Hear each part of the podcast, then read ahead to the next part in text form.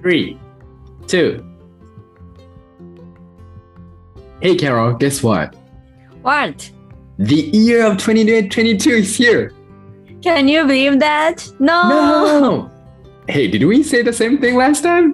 Oh my goodness. That's, so Carol. Happy New Year, everyone. This is So from So English. How are you guys doing, everyone? So English is so this. It's been very cold. I'm freezing and sleepy. Caroline, English スシュスタジオのキャロです。このチャンネルでは高校留学経験のある英語の先生2人が、えー自分たちがワクワクできて、かつリスナーさんがちょっとだけポジティブになれるかもしれない話をしていきます。今日は34回目。それでは、Here we go! Hey guys! 皆さんおはようございます。こんにちは、こんばんは。現在、ベルギーの大学院で言語学を勉強しながら、ソイングシ英語教室を主催していますそうです。先生歴は今年で11年目。今年の目標は労働講師。英語は世界のチケット。私はその券売機。日本にももっとイングスピーカーをのスローガンのもと、英会話発音トリック等を教えています。えー、っとね、さっき YouTube で見てて見つけたクォーツがあるんで読みますね。うん。Life is like a piano. Black keys are pain and white keys are happiness. But we need both to play music.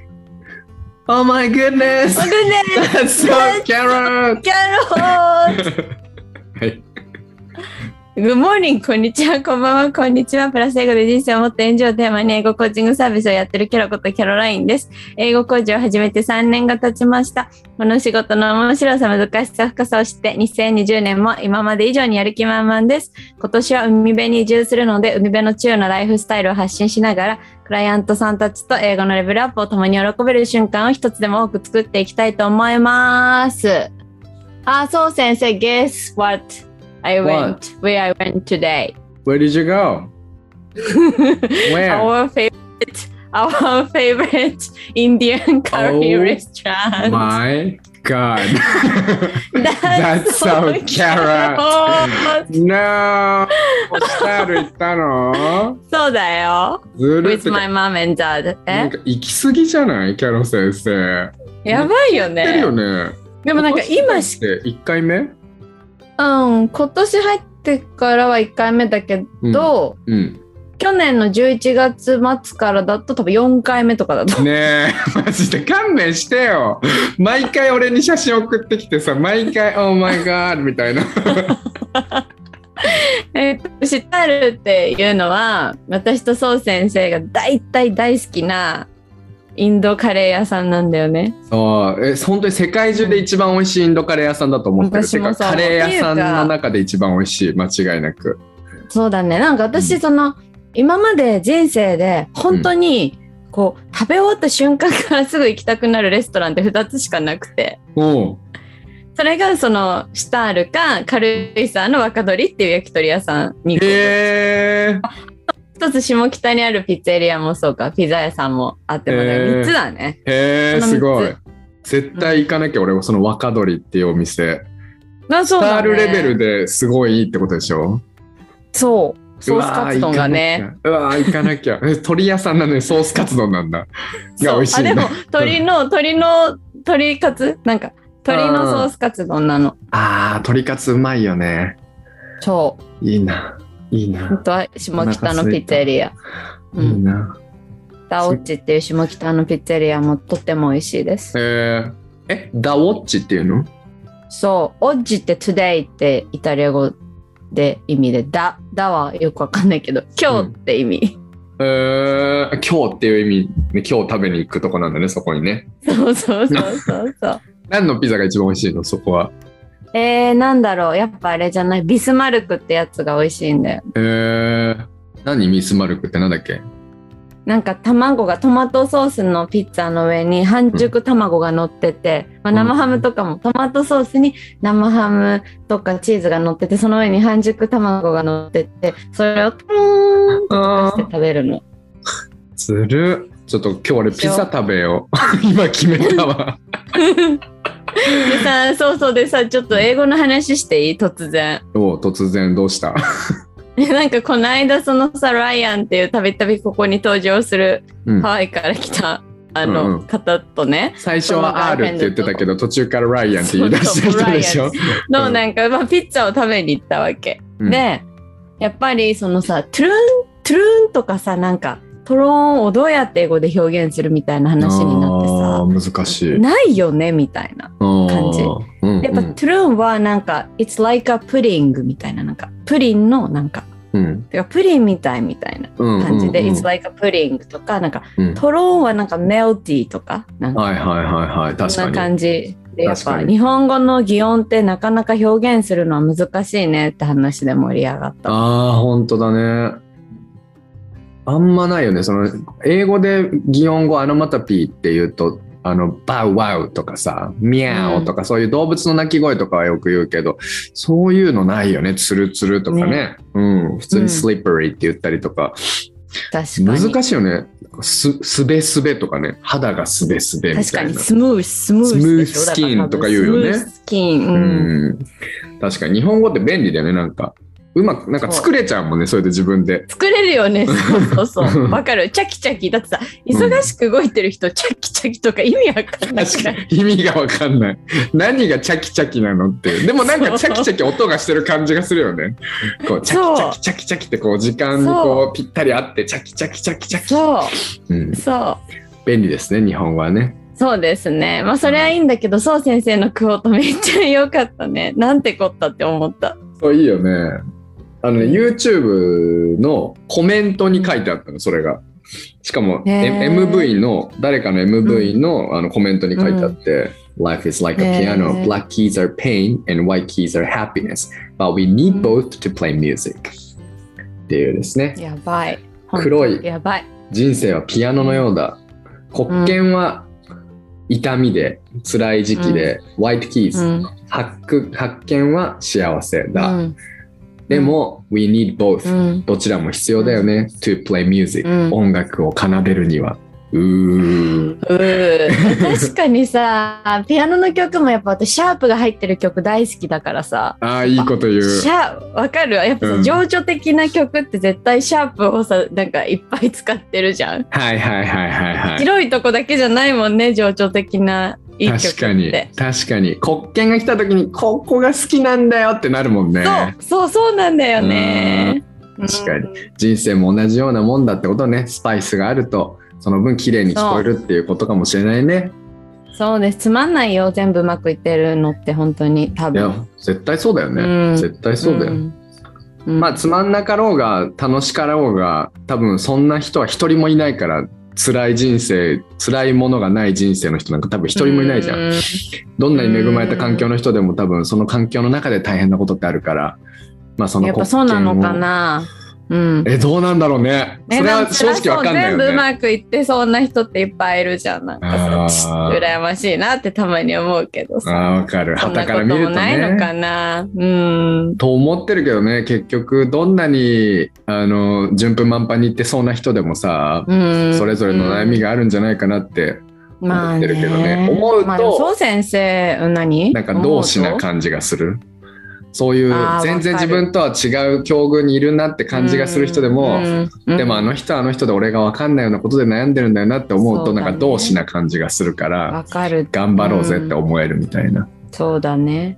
そう先生も旗から見たらなんかキラキラだもんね。多分ね。わかんないけどさ。いろいろ聞いてるからもう全然何でもうまくいってる人だとは思ってないけどさ。でもなんか 旗から見たらそう見えるのかもしれないよね、もしかしたらね。それはでもあるね。一う番んそのそれがうまくなんていうか、うんそれが邪魔になるのが英語のレッスンで、うん。なんか例えば俺が単語を IELTS の勉強で単語を1日500個必ず毎日か、あの確認してたよみたいなことを言ってだからできるようんみたいなことを例えば言うと、うん。それはそう先生だからできるんですよってやっぱなっちゃうの、うん。そんなのできるわけないみたいな。人間技じゃないみたいな感じで言われちゃったりとかするんだけど、うん。でもねできるじゃん、できるんですよって言うしかないの、おーすごい。うんそうそう確かにね。だからまあそれを自分にもできるって思わせるためにうん多分うんどうやったらやるのかとかいうとこを多分俺らが伝えていかなきゃいけないんだと思うんだけどね。確かに。うん、そそうだね。その通りだね。うんれはねあるちょっと。なんかそうちゃんと私は違うんだからってよく言われたりするんだよね。なんかうん。それで響かないかったりとかするともったいないなって思っちゃうから確かにね。うんそういう悩みはありますね。カリスマならではの悩みですね。やめろよ。さっきカリスマっていう言葉やめようねって。言ったじゃん。お互いにカリスマって言い合って、カリスマって嫌だよねみたいなことで。嫌じゃないけどさ、その、ちょっと恐れ多いよね。やっぱカリスマという言葉それ多いよ。それは違うなって思う。それ多いよ。ううんん。まあ自分のことをカリスマだと思った瞬間に終わりな気がするね。それはそうだね。うん。ね。それはそうだ。そうだけにはならないように気をつけよう。ならないように気をつけよう。ちょっとお互いさ、天狗になった日があったら言おうね。いよいよいよ。そう調子に乗ってるよ うにいよいよ。気をもうラ。ジオで言ってやろう。そうだね。話しようってやろそうそうそうそうそう。怖いわ。ね。はい。じゃあ、はい感想に行きましょうか。で感想に行きますね。じゃあ、俺が、じゃあはい先に読みたいとはいお願いします思い。はい。えーっとですね。はい。えー、そうちゃん、こんにちは、こんばんは、こんにちは。っていう、キャロ先生のやつが浸透してるんですけど。やばいじゃん。そうなの。こうやって言われると衝撃なんだけど。こんにちは、こんばんは、こんにちはっていう、なんかいいね。キャッチーだよね。ちょっとね。えー、That's So Carrot とても楽しみに聞かせてもらっています。毎回とてもポジティブになり、モチベーションが上がります。とにかくお二人のトークが楽しすぎて、そしていつもお二人の生き方に感動しています。年末のそう先生の一人トークも、キャロ先生との目標設定トークも、That's So Carrot がいっぱいでした。目標の立て方もとても参考になりました。ありがとうございます。そして私もなりたい自分に向かって頑張りたいってすごくワクワクしてきました。続編も楽しみにしています。で、あとこの後 PS で、キャロ先生めちゃくちゃ可愛いですっていうのも入ってました。なんてことでしょう。はい。なんてことでしょう。ありがとうございます。はいこれあの僕の生徒ではないのですが、あの、うんそう知り合いが聞いてくれてですね、ねえ。嬉しいです素ね。敵なお知り合い嬉しいです。その感想を前にもらった時はすごい感動して胸がいっぱいになりました。ありがとうございます。はい、じゃあ私も読むね。うん。と、キャロ先生、明けましておめでとうございます。ラジオの最新エピソードも聞きました。僕も研究でないけど、重要なことに毎日手をつけて努力をしていきたいと考えています。だって。うん、いいですね、いいですね。いや、本当にこの1月の4回、全部目標設定と目標達成のためのやつに使ってるから、僕らも目標設定をしっかりして、あの、うんみんなと一緒に目標設定して、年末には、うんやったねっていう感じで終わりたいですね。うん、そうだね、そうだね。本当そう。いや、なんかその結構私たちがさ、こう伝えたかったことがこうやって伝わるんだなって、言葉がちゃんと伝わるんだなっていうのがこうやってこう感想いただくと分かってとっても嬉しいな本当本当だ。ね。嬉しい。ありがとうございます。ねありがとうございます。よし、よし。じゃあ本題？本題行きましょう。うん。本題ですね。本題、じゃあ、じゃあ、本題そう先生読んでくだ読みます。年始の大型企画全4回、2022年の目標達成のためにののにスケジュールの立て方。今日は第2回目です。How to make a schedule, how to make a schedule for achieving your goal. イエーイごめんね。これ私がさ、台本にさ、うんため、目標達成のためのにって書いたから。そう先生が間違っちゃったんです。皆さん、ごめん。ちゃんと言っていい今スケジュールを2022いいよ年の目標達成のためのスケジュールの立て方。How to make a schedule for achieving your goal. Perfect! Thank え you. っと、うんはい、全4回の企画で、第1回目の前回はどうやって目標を立てるのかうんっていうのを私とそう先生が実際に目標を立てる時のプロセスを通してご紹介をしたので、うん今度はその立てた目標をやっぱ実際にね、あの、やるってなるとやっぱスケジュールってとっても大事だと思うので、うん今日はそのスケジュールの立て方っていうのをちょっとお伝えしていけたらなと思ってます。でスケジュールってねなんか実は先に言っちゃうと私結構ざっくりなんですよね。うんでうんえっと、かなり宋先生がなんか綿密に立てている雰囲気なので、うんちょっと今日は私も宋先生の話を聞いてなんか学べたら嬉しいなって思ってます。はい。よろしくお願いします。あの、How お to make し a schedule のところ最初 schedule って言っちゃって。I know, I know. ちょっと今イギリス人だ。イギリス、イギリスに的な。近いから、地理的にイギリスに近いから、急に schedule って言っちゃう。 TOEIC やりすぎたかもしれない。schedule ってすごい言うのうん言うじゃん。言う。schedule って言いますよ、みたいな。そう、あれ、あれじゃない、 advertisement。adver あー advertisement TOEIC あるあるだよね、めっちゃ。なんか、アド、アドもあります、みたいあります、みたいなね。はい。じゃあそんなこんなですね、えっと、僕が立てた目標が、えーっと、前のおさらいするとですね、旅行な。に行く。旅行に行くっていうのと、えーっと、フランス語めっちゃやるっていうのと、いろんな人に会うっていう、えーことだね。で、あとはまあ自分のその内面をどんどん磨って、磨いていって、えーっと、他人を助ける勇気を、他人のために自分の損得を顧みずに、迷わずに動ける人になるっていうのが、えー自分の目標でした。はい。で、今度じゃあその目標が出ました。で、これも割とまあ細分化をしたんだけど、それをより、えーと、細分化していきます。例えば旅行だったら、どんなことをしたいか。で、やっぱりいつも俺念頭に思ってるそのリストアップをしていくときに念頭にあるのが、なんか、今ここでしかできないこととか、その後回しにできないことっていうのが常に頭にあるかなというふうに思ってるのね。で、これはまあ俺がベルギーにいるからっていうのもそうだけど、でも皆さんにとってももう2022年っていうのは一生に一回しか来ないじゃない？だからその一生に一回しか来ない一年だっていうふうに思って考えるのってやっぱすごく大事だと思うんだよね。毎年来ると思ってない方がいいっていう考え方を僕は思ってます。で、例えば旅行だったら、ここにいるベルギーにいるから、じゃあお城とか景色を見たいなって、あと美術館みたいな、ビールたくさん飲みたいな、食べ物をたくさん楽しみたいな、えーいろんな人に会いたいなとかっていうのをこう、その大事なキーワードになりそうな旅行の中でも大事なキーワードになりそうなところをピックアップしていってでなんかお城があるところとかをこう調べていくんだけど僕なんか計算してみたらもしかしたらもうベルギーにあと9ヶ月ぐらいしかいないということに気づきたったの9ヶ月でヨーロッパ全部回るのは無理だからその中でもやっぱりじゃあ優先順位を立ててあとはあの旅行だったらさいつの時期に行くのが一番いいかとかもあるじゃん。やっぱ晴れの日が多いとかね。だからそういうやっぱり、あのリサーチがかなり大事になってくるかなと。目標とスケジュールを立てていく上で、リサーチが大事になってきて、で、まあ、僕はじゃあ、1月から9月までの間で、い1ヶ月で、えー、と2カ国ずつぐらいあの旅行に行くというスケジュールを立てましたね。すごいね。やっぱさすが。1ヶ月で2カ国ね。でやんないと多分うん回れない、ああ行ってなかった、そねそこって言って日本帰るの嫌だなと思って確かに、確かうんに。ちょっとやっぱここにいるのを最大限に使いたいなって思ってね、うん。います。旅行はちょっとそんなところにしとくねとりあえず。で、うんえっ、とまあ仕事とかいろんな人に会うとかいろいろあるんだけどちょっとフランス語を勉強したいって、まあ、皆さんの英語を勉強するのに一番関わってるのでこれをお話ししていこうと思います。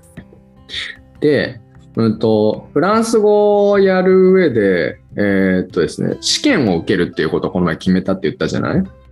で、その試験の、じゃあまず日程を確認して、で、えーっと、年に3回あると。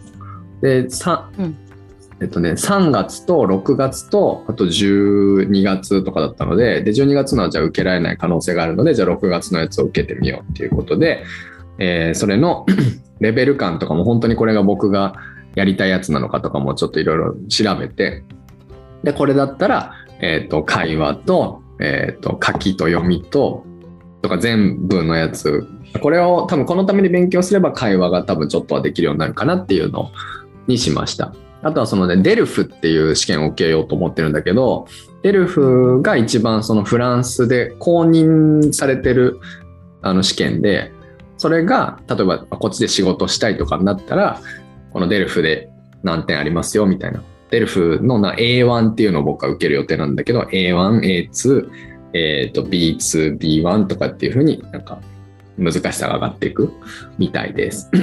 はい。で、それをじゃあ受けるって決めて、であとは2月の頭からフランス語の授業を受ける、あの、申し込みをもうしたのね。で、それが全部フランス語で行われるのよ、その授業が。だから多分ちょっとぐらい基礎力がないとダメだとうんいうことで、その2月8日フランス語の授業が始まるっていうのと6月7日のデルフっていうその試験。この2つがなんとなく僕の中での大切な日付になってじゃあそこに向けてえっ、とやらなきゃいけないことその日までにやらなきゃいけないことっていうのを決めている感じです。で YouTube を見てる方は、えっとこれから共有するスプレッドシートがあるのでそれを見ていただくと日々にあこんな風に細分化されてるんだっていうのがわかると思いますえ、やばい、これ企業秘密じゃん、いいの？公開して。大丈夫。もうこれを聞いてくれてる人にもありがたいから、ね。恩返し楽しみ。はい。じゃあ先に見せます。先に共有します。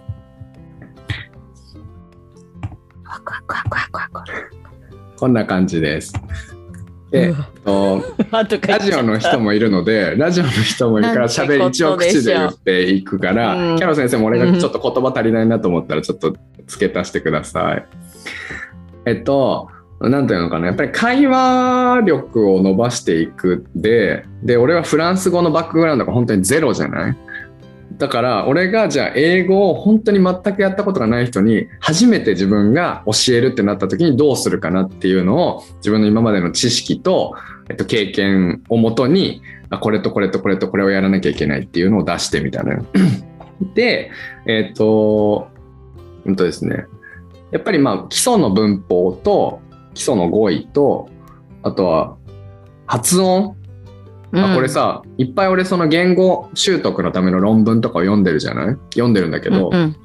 でその中で、えー一番最近読んだやつでめっちゃ効果的だなって思ったやつが日本人のやつなんだけど日本人の英語できる人とできない人の、えー、とを比較するどういう違いがあるのかっていうのを比較してる論文があってでそれがもうそこになんか全ての答えが書いてあるぐらい本当に素晴らしい本なのねそれなんかぜひよかったら後で紹介するから読んでほしいんだけど、うん、ぜひぜひ。うん、でそこにある一つの共通点できる人の共通点はみんな発音にこだわるって書いてあったのよ。うんで発音ってさどなんか、あのー僕も教える時にまあこの人がそんなに発音をやりたくないんだったら別にいいかなっていうふうに思ってあのちょっとしかやらないみたいな感じでやったりとかしてるたりとかしてるんだけどでもあの発音の学習がどれぐらい例えばじゃあリスニング力が上がるために力役立っているかとかその相手に伝わるのが発音がいいとどれぐらい上がるかとかそういうパーセンテージは全然書いてなかったけどただ共通項として発音をやる人が多いっていうかみんな発音を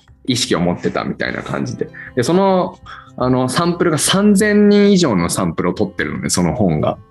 だから本当にあの信憑性がすごく高いなと思ったので、まあ、発音は僕は僕はやりたいので しっかり発音をやると。なので文法基礎文法発音え語彙。であとはまあ4技能。リスニングスピーキングリーディングライティングあとは実践力っていう感じの、まあ、8, 8項目に分けて考えて、まあ、最初の基礎、えっと2月まで1ヶ月しかないからそのフランス語の授業が始まるまではえっ、と、この文法、基礎文法のフランス語を一つ一つ分かりやすくっていう文法書をもう3週とりあえずして、で、えっ、と、で発音は、あ、これもね、すごいんだけど、東京外国語大学の言語モジュールっていうサイトがあるの知ってる？うん、知らない。これもう俺も SNS で見たって知ったんだけど、東京外大が、あのー無料で出してくれてんのよ。そのこれをやればうん言語をマスターしまできますよみたいな。ごい。これ超すごいから。え、なんで有名じゃないの？有名なの？もしかして。いや、有名じゃないと思う。わかん俺も知らなかった。うん。うん。うわ、すごい。いっぱい言語があるよ。そうなの、そうなの。もう本当英語から中国語、フランス語、なんとかなんとかなんとかって、もうアラビア語とかいろいろ、まあ、やっぱ東京外大って言ったら日本のトップの外国語大学の、だから、うんなんていうのかな、そこらの人がさ、私はこうやって英語できるようになりましたって言ってるのとはわけが違うんだよね、多分。ちゃんといろいろと考えられて作られてるモジュールだから、うん。そう。で、そこの発音モジュールを使って、発音をうん。ひとまず1ヶ月うんやると。モジュールっていうのはなんかクラスみたいな、なんか、だね。モジュールセッションみたいな感じで捉えたらいいのかな？そうだね、そうだね。そうだね。うん。うん。勉勉強す。るためのセッションみたいな感じで書いてある感じかな。うん。おなんかすごい。もっとわかりやすく全部オーガナイズされてて、これをやるためにはこれをやってください。じゃあ実践の前に理論を勉強しましょうみたいなことが、まあ発音とかからね、全部書いてあって、これやっときゃいいじゃんみたいな。ね見た目は可愛くないじゃん。やっぱ。うん、ね。全然可愛くないんだけど、だからもしかしたらなんか有名じゃないのかもしれないけど、すごいなと思ってます。で、うんあとはまあ5位は、えっ、と、 Drops っていうまあアプリで学習しようと思ってて、えーだね。って感じ。でもあとリスニングとか、まあ、ディクテーションやったりとか、スピーキングなんとかパタ pattern practice やったりとか、みたいな感じで。で、うん。これが まずそれをやらなきゃいけないとか、このいついつまでやらなきゃいけない。じゃあ、例えば2月に始まるんだったら、やっぱ3週は文法したいよなっていうのを先にここに書くわけよ。一番左に。それはしたいよな。これはしなきゃいけないよな、みたいな。じゃあテストがあるんだったらテストまでに、例えばじゃあその過去問を3回やりたいよなとか、いや書くじゃん。で、書いてから、じゃあそれを、じゃあどれぐらい1日やんなきゃいけないのかっていうのを、ここに書いていくんだけど、1日で、例えばユニット10までやるとか、ユニット、明日はユニット15までやるとかっていうのがこう書いてあるのね。で、これあれだね、ちょっと補足説明していい、はいはいはい。あのラジオだけの方、今、い。なんかそう先生はエクセルを見せてくれてるんですけど、左側の、一番左側のセルに、そのやんないといけない本、プラス何週やるかとかが書いてあって、で、その右側からもう1月8日、9日、10日ってデイリーで日程がファーって書いてあって、でそこにもう全部そのやりたいテキストのページ数を書いてるみたいな。そそんな落とし込みのされ方がされてます。う。はい、そうなんです。うん。ありがとうね。で、終わったら、あのこういうふうに緑で、から、ああ、終わったやつを塗りつぶすね。そうそうそうそういいね、いいね。そうう。んで、このさ、やってくうちに、どれぐらいこれができるかっていうかさ、なんてわかんないじゃん。やんないとわかんないじゃん、うんこういうのって。だから、例えばこの、俺が1月8日、10までって書いてあるけど、もうすでにこれはハーフダンなのよ。半分しか終わんなかったわけ。8ぐらいまでしか終わんなかったのね。ってことは、1ページにかける時間、もっと時間かけないと落とし込めないな、自分の中でって思ったら、そしたらそれに合わせてちょっとこう予定を変えていったりとかってするけど、まあ、とりあえず予定変えずに、これを何何日か続けてみて、もしかしたらどっかで帳尻が合うかもしれないからっていう感じで、まあ、やっていくっていう感じ。ここはまあ無理せずやっていく感じ。だねすごいんだけど、ちょっとで。さ、これのいい、うんこれ生徒にもこうやってやるんだけど、これのいいところは、ややることがいっぱいある時に、もう分かんない。忘れちゃうじゃん。やんなきゃいけないことを。だから、もう一個で一目瞭然にこうやってすぐ見れるようにしておくっていうのが、あの、いいいいことだなと思います。うん。はい。なるほどね。はい。で、こんな感じで。あと、この赤、赤、色分け、うん。あの、色とか絶対使った方がよくてさ、こういうのは。うん。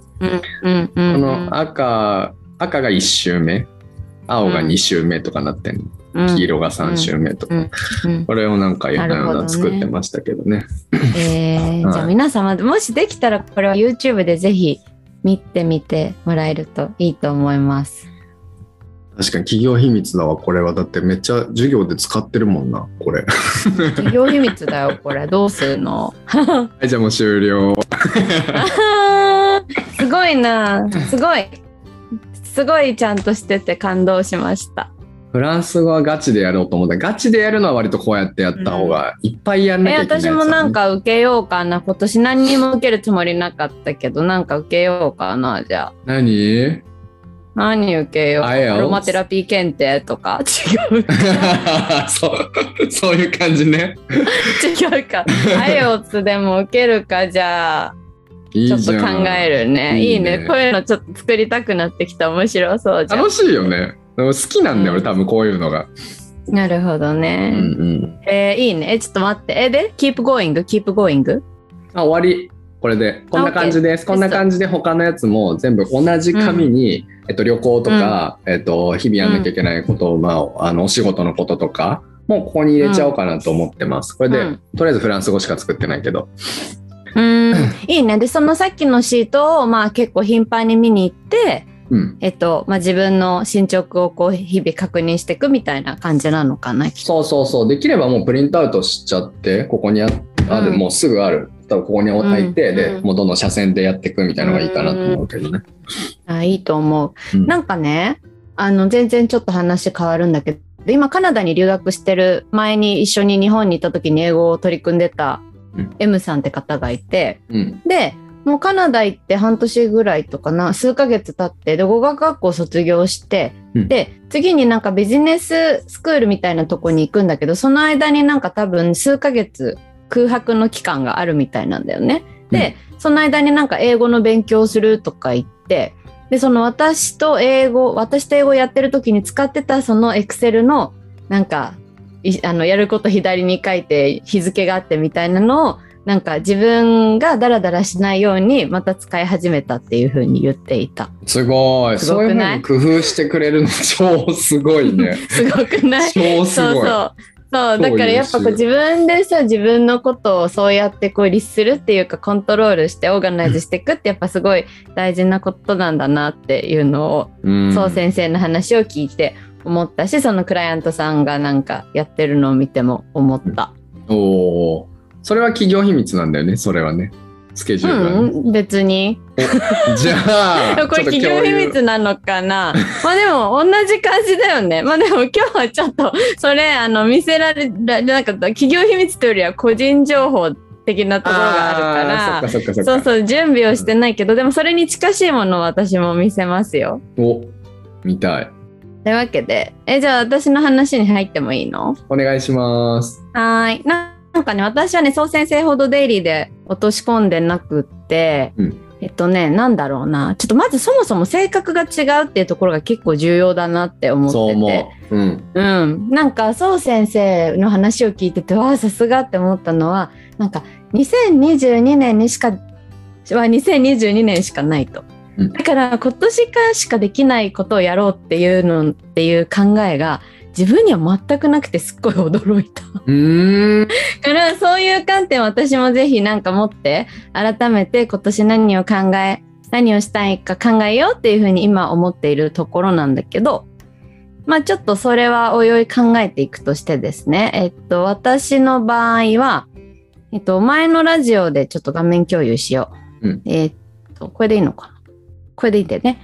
えっとうん。前のラジオであのお伝えしたのがまず私の場合抽象的なそのどういう人になりたいかって目標がいろいろあって損得感情はなしにするとかなんか自然体に振る舞うとかなんかそういうのがありつつそれにプラスして、えっと、仕事では今年こういう新しいことをしたいなとかなんかプライベートではこういう新しいことをしたいなっていうのをなんかまあそれぞれ出してるんですよ。す。でそれが今この左コンフ側に書いて。あィデンシャルじゃないの、これ。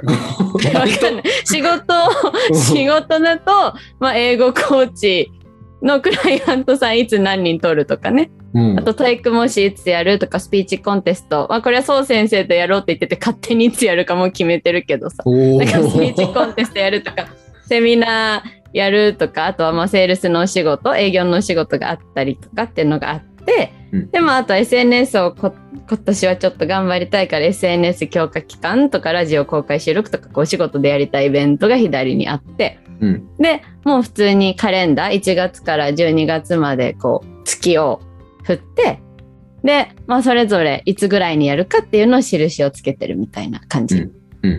これはもうなんか適当。全体のバランスを見て、えっと、じゃあトエクモシは2ヶ月に1回で1月23日って決まってるからじゃあ次3月5月7月だなとかってやってでそうする。るとじゃあスピーチコンテストずらした方がいいからみたいな。じゃあ4月かなみたいな。なんかそんな感じ、イメージ。うん。でちょっとまあ割り振ったりとかうん。してます。であとうん。SNS 強化期間はちょっと2月に引っ越しをするからその後落ち着くかなって感じでじゃあ3月ぐらいから半年間始めるかみたいな感じでこう振ってたりとかうんして、であとラジオの公開収録もまたやれたらいいなと思ってるからこれもなんか勝手に丸、うん。3月と、うん。まあ、6月と9月と12月に丸してるけどまあこれはそう先生と相談すればいいやみたいな感じで、うんうん。なんかざっくり全体のスケジュールを立ててる。でここで私が一番大事にしてるのはうん。このスケジュールを立てた後にもう絶対その場でなんかすぐやるっていうのを大事にしてて何かを始めた方が絶対いいじゃんだって。うん。だから、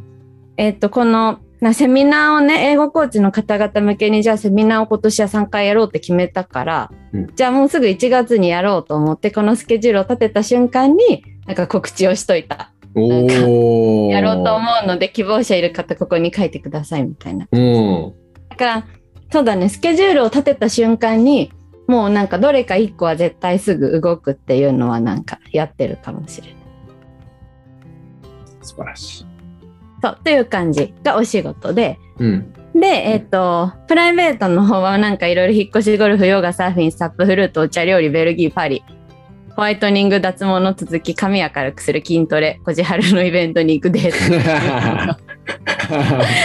やりたいことがいいろいろある。でもこれはなんか2022年だからってよりは、ただ単に自分の頭にポンポン思い浮かんだ今年やりたいことをこう書いてて。はいはいで、あの、それを、なんだろうな、もうすでに決まって、引っ越しだったら、まあ2月に引っ越すから、まあ引っ越し2月だな、みたいな。うん。で、サーフィンだったら、まあ暖かい時にしかできないから、5、6、7、8だな、みたいな感じで、こう季節とかちょっとバランスを見て、うん。なんか時期を決めてる感じかな。うんうんうん。でパリ、ベルギーはまあ、そう先生がいる間に行きたいし、暖かい時がいいから、まあ、7月とか8月とか、そんぐらいかな、みたいな感じでうん、こう色塗ってたりとかしてるんだよね。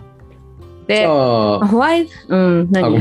パリはじゃあ俺行かないでおくわ7月までじゃそうだねあ。分かった我慢しとくちょっと4月ぐらいに行く予定だったけどじゃあ我慢あ、しとくわそうなんだ。そうなんだ。そう、パリ行きたいじゃん。うんで、あとは、この辺の、やっぱホワイトニング脱毛続き髪明るくするっていうのは、これちょっとあの、あれ入れたいんだよね。ハイライト入れたい。あと筋トレとかは、この辺はちょっとやっぱ財政状況大事だから、ちょっと様子、財政の状様子を見ながら、立てていく。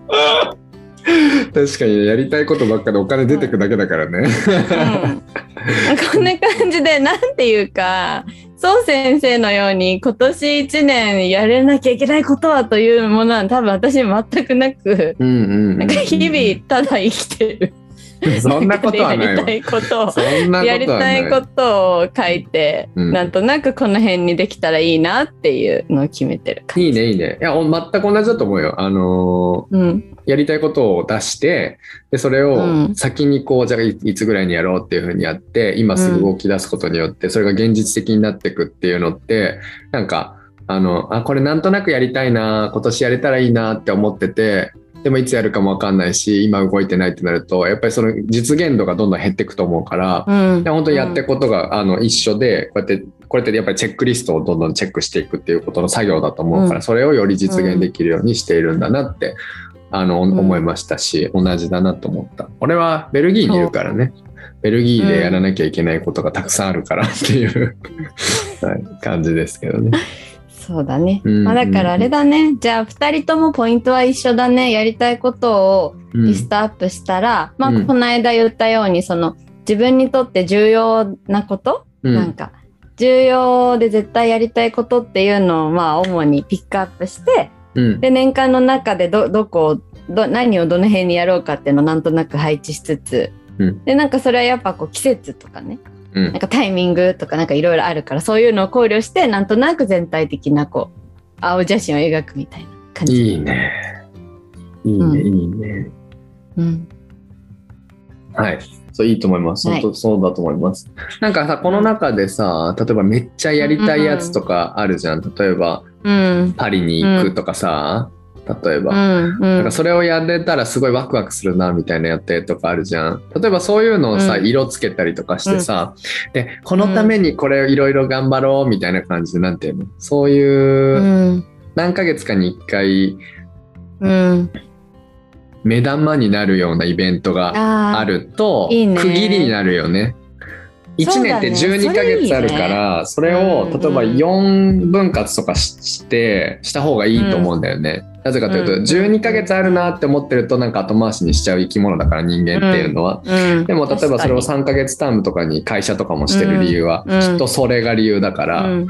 うん、なんかそういうじゃあ3ヶ月ごとになんか目玉のイベント立てようとかさ、いう風にやってもいいかなってちょっと今見ながら思った。はい。はい、今ちょっとなんかシステムがおかしくなっておかしくなった。あ、そうなの。急に共有を停止したから。あれ？何が起こった？やっぱりあれ？ちょっとあのそう先生社外費、社外費っていうことを急に気づいたのかと思って。あよかった後で録音聞きますそう先生がこの私が大変なことになってる間に何が起こったか何を喋ってくれてたかあ、聞こえてなかったの今うんあ、そうなの、ウケる。まあ、大したことは喋ってないので。大丈夫です楽しみにしとこう。え、なんかすごい大事なことを言いたかったんだよね。自分で大事なことを言。いや、それ大事。その自分にとってのご褒美を用意しとくって観点を目標に入れるっていうのは絶対やった方がいいと思う。うんうん。だよね。うんだからそれは、なんかさ、結構さ、目標立てるときってさ、みんなさ、なんかや、やるべきこととかやった方がいいことに行きがちじゃん？うん。なんか、だからそれと同じように、なんか自分へのご褒美、温泉に行くとかさ、エステに行くとかさ、うんなんでもいいんだけどさ、なんかそういうのも必ず入れるっていうのが結構大事かもね。そうだね。もう予定表に入れちゃうもんね、そういう楽しみなことは絶対スケジュール上に入れて、よしこのために頑張ろうみたいな感じにやっぱなるし、ね。うんじゃあ私はベルギー旅行のために COVID が落ち着いててくれることを祈りつつ頑張るよ、お仕事。いいねいいねお金使っちゃうから気をつけるね、本当に。でもキャロ先生はちょあれじゃん割と書いてあったこと全部やりたいこと楽しみなことなんじゃないの？割と、そうだよね。ね。何もないんだけど。うん。なんかさ、真面目に頑張ることが一つも入ってない気がしてさ、やっぱ アイエルツやろうかなって気にちょっとなってきました、ああいいねいいね。でも、はい。ワークもプライベートもだけどさ全部その楽しみに思えること例えばそういう、まあ、ラジオの公開収録したりとかそういうなんかセミナーやってみたりとかって全部ワクワクするのなんじゃないかなと俺は勝手に思ってたんだけどさうん。そういう生き方は多分いろんな人が目指してるというかねいいなって思ってると思うからいいじゃんそこを変える必要は全くないと思うからさそうだよね。確かに。なんかわわざわざなんか勉強とか仕事っていうと大変じゃなきゃダメな感じがちょっとするじゃない。うん。でもそんなことは全くないっていうかうんやっぱ勉強も英語言語はやっぱ楽しく勉強した方があの、入りやすいとかね覚えやすいとかっていうのはちゃんと出てるから、研究実験のあれ結果でも出てるからさ、うん。うん、だから楽しくできるだけ楽しくやっていくっていうのも大事だなと思うそれは工夫が必要じゃん。うん。うん、ねえねえそう先生一回録音切ってもらっていい？私大変なことに気づいてしまったかもしれですけどねあ来た。はいお帰りなさいませ。ない。はい、ただいま戻りました。失礼いたしました。なんかこの止める前に、うん。まあ、YouTube も止まってるからそっかそっか。顔 YouTube を見ればキャロ先生がどんだけシリアスな顔してたかっていうのが見えるはずだから 見ものですよ。ちょっとまあちょっと待って。なんだろう。ちょっとなんか最大なんかすごいミスを犯したんじゃないかと思って心配になったんですがなんかどうやらそのメカニズムは全然分かってないけど大丈夫って言われたから大丈夫みたい大丈夫全然大丈夫、あの機械的なプロブレムがあったっぽかったんだよね。トラブルがあったっぽかったんだよね、うん。でも全然大丈夫でしたよと、はい、はい、えー、っとですね。そんなあれだよね。これがまた次回に続くんだよね。そうそうそうそうそうそう、うん。そうなんですそうなんです。あ俺まだごめん話したいことあったわ。ごめん。話して？そうそう。でさ結局これ今日あれじゃん。どうどういうふうに予定をスケジュールまで立てていくかって話じゃん。でスケジュールをこなすための話を次回モチベーションを保つっていう話でするんだよねうん。ああじゃあまあそこでしてもいいんだけど、うん。あのまあ、2つだけ言うとタイムタイムテーブルとかをねこう多分組むと思うわけ。で、うん。この朝にじゃあこれをやろうとか単語やろうとかやると思うんだけど、その時にえっといつも必ずやってること起きるとか寝るとか、うん。歯磨くとか。なんかそういういつもやってる習慣にくっつけるっていうのをやるとなんかそれが俺はやる気スイッチって呼んでるんだけどやる気スイッチになってあ歯磨きしたから単語やろうみたいな感じになりやすい。だから習慣化しやすいっていう習慣化のコツ。スケジュールの立て方の一つ、うん、とうーんともう一個忘れちゃったから次話します。今すごい来たよ。なんだろう、なんだろうって思って。2つって言ってさ2つ目はもっと大事なことだもんね普通。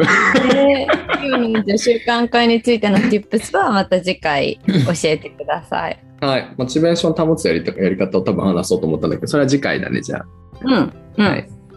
はいい。お今日はスムーズですよ。多分まだ45分ぐらい喋った感じだと思います。いいね。いいですね。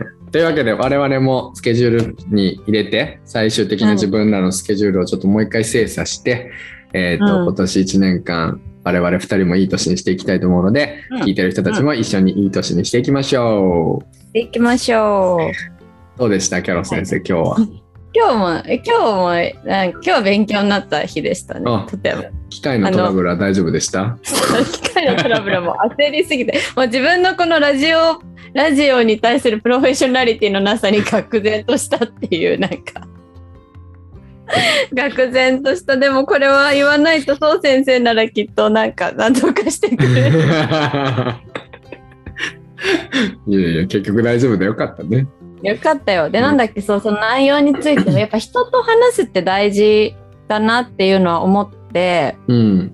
なんか特に今年はそんなに私は大型でこれをやろうっていうのがなかったけど、うんやっぱこう、そう先生がじゃあフランス語とかやろうとかって言って話を聞くとさ、やっぱ自分もなんかやりたいなって気持ちになるじゃん。うんとか目標を立てたりとかしたら人とシェアするっていうのはとてもいいことだなっていうふうに思いました。うん、めっちゃそうだね。俺もキャロ先生のあの表を見れて、ああもっとプライベートなやつとか全部こうリスト化しようって思った。うん。んいいですね。じゃあ目標、例えばじゃあ近くの友達の人とか英語勉強し頑張ってる人とかみんなで立ててそれをシェアするっていうのすごい良さそうだね。うん、良さそうだなって思いました。はい。はい。楽しかったです。はいあの、うん、楽しいっていうか、有意義、有意義系ラジオが、 productive。productive、生産的なやつがあと2回は続きますので、そうだね。有意義って何 ?fruitful? それは実りのあるとか。ああ、 meaningful とか、meaningful か。確かに。うん、あうんうんうんうん。はい。あ。うあ、あと2回、大型企画、新年大型企画続きますので、皆さん楽しみにしていてください。はい。Thank you so much for listening to our podcast, everyone. Have a beautiful day. Bye. Bye.